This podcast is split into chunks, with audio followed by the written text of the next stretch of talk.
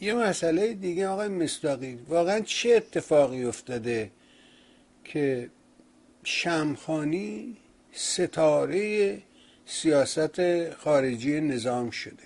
چیه ماجرا؟ ببینید اتفاقا همین موضوع شمخانی رو شما در نظر بگیرید. توی ماهای گذشته بارها مطرح شده بود که قرار بزننش کنار و اینها.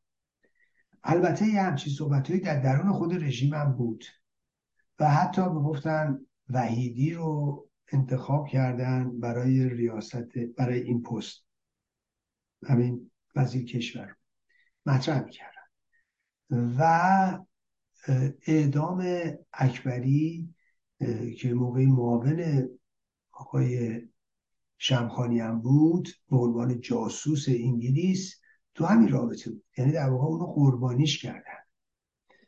برای آقای شمخانی.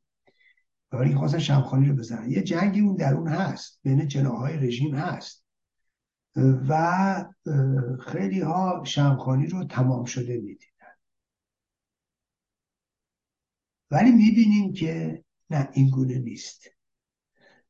من فکر می‌کنم ببینید همین گزارشاتی که به خامنه ای داده شد از همین شهرستان ها همین فرمانده های سپاه اینجا اونجا اینا همه در واقع او رو به این نتیجه رسوند که اتفاقا چند تا کار باید بکنه. یک حفظ آقای شمخانی دادن قدرت بیشتر به شمخانی این یک. نکته بعدی که تاکید هست این همون مسئله آزادی ها بود که بایستی ما آزاد کنیم وگرنه برامون مشکل زاست چرا مشکل زاست چون می‌دونید ده هزار نفر دستگیر کرده بودن و وجود ده هزار زندانی سیاسی در زندان ها برای رژیم آتش زیر خاکستره و به همین دلیل بایستی به زعم خودشون از شر این موضوع خلاص می و نمی‌تونست رژیم تحمل اینو نداره. ببینید اصر در واقع امروز ارتباطات فضای مجازی به شدت فعال و وجود ده هزار زندانی براشون به شدت خطرناکه و به خصوص هزاران زندانی. اینا با همون تمهیداتی که میشینن اینا رو آزاد کردن. من یه مقاله حدود 16 ده سال پیش نوشتم راجع به همین موضوع و خط رژیم و اینکه چجوری حرکت می‌کنه و چجوری بعد از جنبش ها سرکوب می‌کنه چجوری دستگیر می‌کنه و چجوری آزاد می‌کنه. و شما می‌بینید که همیشه بعد از سرکوب تعداد زیادی زندانی سیاسی باقی نمیمونن اگرچه هزاران نفر دستگیر میشن. این بار که دیگه به قول خودشون هم ده ها هزار نفر دستگیر کردن. ولی خب من تو اون مقالم توضیح دادم چجوری این اتفاق میفته و رژیم چجوری حرکت می‌کنه و چه خطی رو دنبال می‌کنه که به این کار مبادرت می‌کنه حالا توی این رابطه پس این همین گزارشاتی که فرماندهان سپاه دادن گزارشاتی که امنیتی ها دادن اطلاعات سپاه و وزارت اطلاعات و خود قوه قضاییه حفاظت اطلاعاتش و حفاظت اطلاعات نیروی انتظامی اینا کسایی که خب هم گزارش میدن هم ارزیابی خودشونو میدن. خامنه ای خب به رسید که بایستی تعدادی رو آزاد کنن که خب کردن. و از طرف دیگه مسئله که هست و حراسی که اینا دارن از تحرکاتی که تو منطقه است. خب رژیم قبلا فکر می‌کرد که زمستان سرد پیش میاد در اروپا. خب دیدیم که نیومد. علا یکی از سردترین زمستان در سالهای گذشته بود اما اروپا به سادگی با برنامه ریزی که کرده بود با دوراندیشی که داشتن سرما رو پشت سر گذاشت. هیچ بحرانی در هیچ کشور اروپایی هم به وجود نیامد برخلاف انتظار رژیم. این یک. دو مسئله جنبش زن زندگی آزادی بود که شیش ماه آزگار رژیم درگیرش بوده و ارتقاء سطح مبارزاتی مردم ایران و که می‌بینید اولین دستاوردش که حالا شاید خیلی اینو جدی نبینن یا نگیرن همین بیهجاب بیرون اومدن زنانه و دختران ببینید رژیم همیشه در طول این چهل خورده سال تلاش داشته موضوع بد هجابی رو مطرح کنه. یعنی دیگه از بیهجابی که اصلا مطرح نبوده که فقط بد هجاب می‌گفتن یادتون هست؟ می‌گفتن مثلا قانون میبردن روی نمی‌دونم مانتو و تبرج و چه می‌دونم چکمه و از این حرفا یادتونه؟ مطرح می‌کردن؟ خب امروز اونا رو ممنوع می‌کردن. الان رسیدن به بیهجابی یعنی باید با بیهجابی مبارزه کنن نه بد هجابی یعنی تو جامعه بیهجابی وجود داره. و این یعنی که جامعه خودش کشیده بالا. به خصوص به خصوص زنا. و با فداکاری که زنا می‌کنن و با بهایی که زنا دارن می‌پردازن چیه که در واقع این بهای بیشتر و سنگینتریه که نسبت به مردا دارن می‌پردازن. چون مردا رو که به خاطر بدهجابی یا بیهجابی سرکوب نمی‌کنن که زنا رو می‌کنن. پس بنابراین این بهای سنگینی است که زنا می‌پردازن. خب این شما ببینید تاثیر خودش رو تو سیستم هم می‌ذاره و گذاشته. خامنه ای به همین دلیل مجبور شد که چیکار کنه مشکلات خودش رو با کشورهای همسایه حل کنه یا تخفیف بده.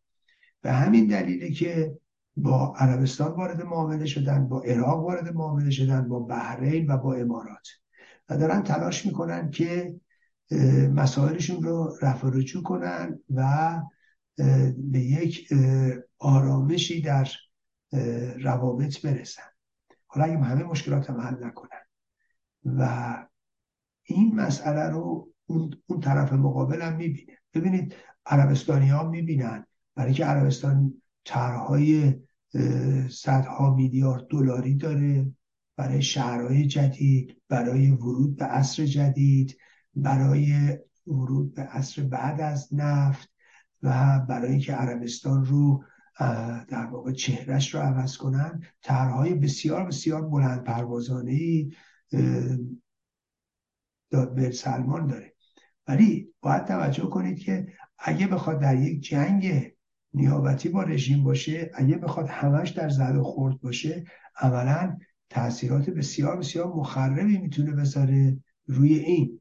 و اونا به خاطر منافع خودشون با رژیم کنار میان. یک. دو خب کشورهای حوزه خلیج فارس هم از جمله عربستان همگی از تحولات ایران میترسن. یک ایران دموکراتیک یک ایران پیشرو می‌تونه برای اونها هم خطراتی رو به بار بیاره. ایرانی که از این زنجیر کنده بشه ایرانی که این نکبت رو پشت سر بذاره ایران دموکراتیکی که بتونه از این همه ظرفیت که تو ایران استفاده کنه قطعا به نفع کشورهای حوزه خلیج فارس و عربستان نیست. اونا رقیبن.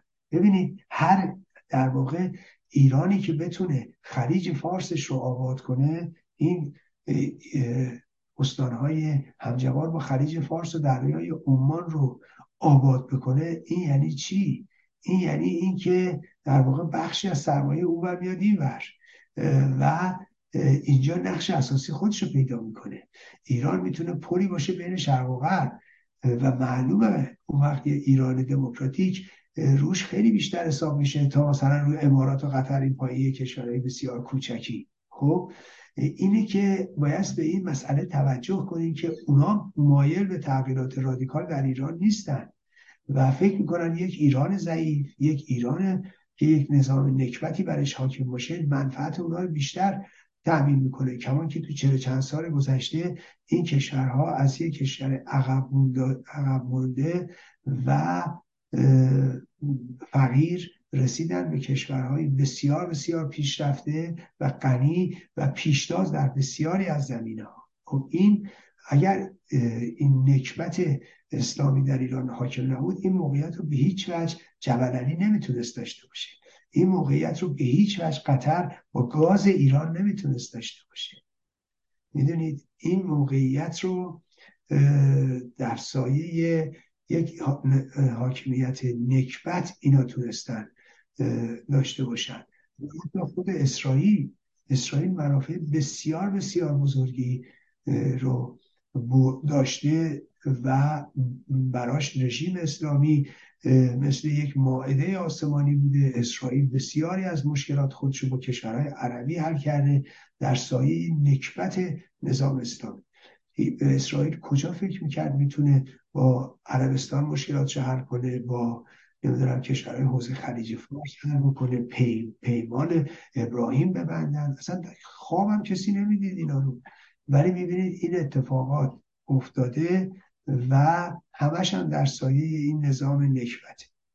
بنابراین این چیزیه که اونا خواهانش نیستن و می‌خوان با همین رژیم برن. بس بنابراین اینا دو طرف ماجرا منافع مشترک دارن و همین علت به هم نزدیک میشن. حالا این خامنه ایه که ببینید تعیین کننده است.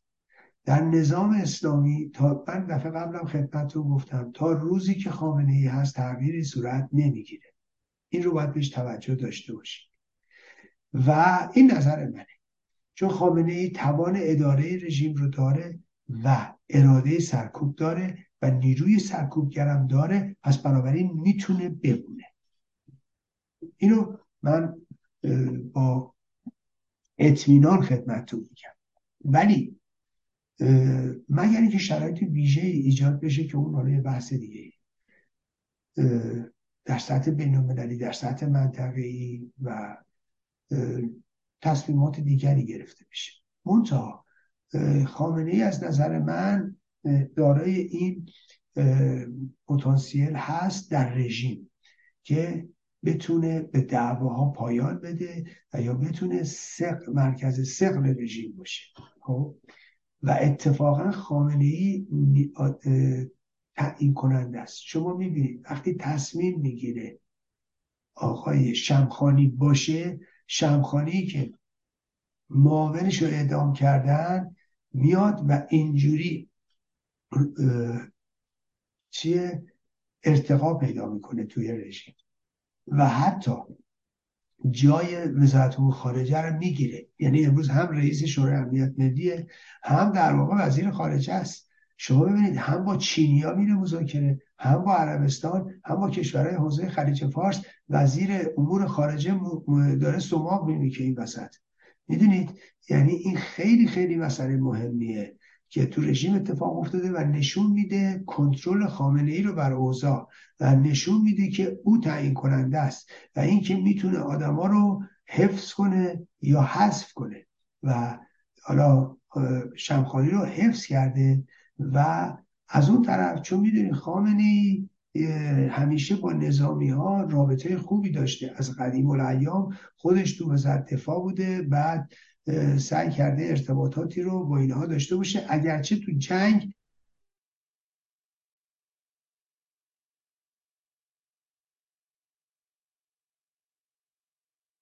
خامنه ای هستن میونه خوشی با خامنه ای نداشتن. ولی خب چون خامنه ای رهبر شد و قدرت شد اینا به سمت قدرت میل کردن. ولی من فکر می‌کنم که اینا همش نشون میده که خامنه قدرت جمع جور کردن داره. خامنه ای نفر اصلیه و خامنه ای تعیین کننده است. این یک مسئله که به نظرم خیلی خیلی مهمه و بایستی در نظر داشتین رو.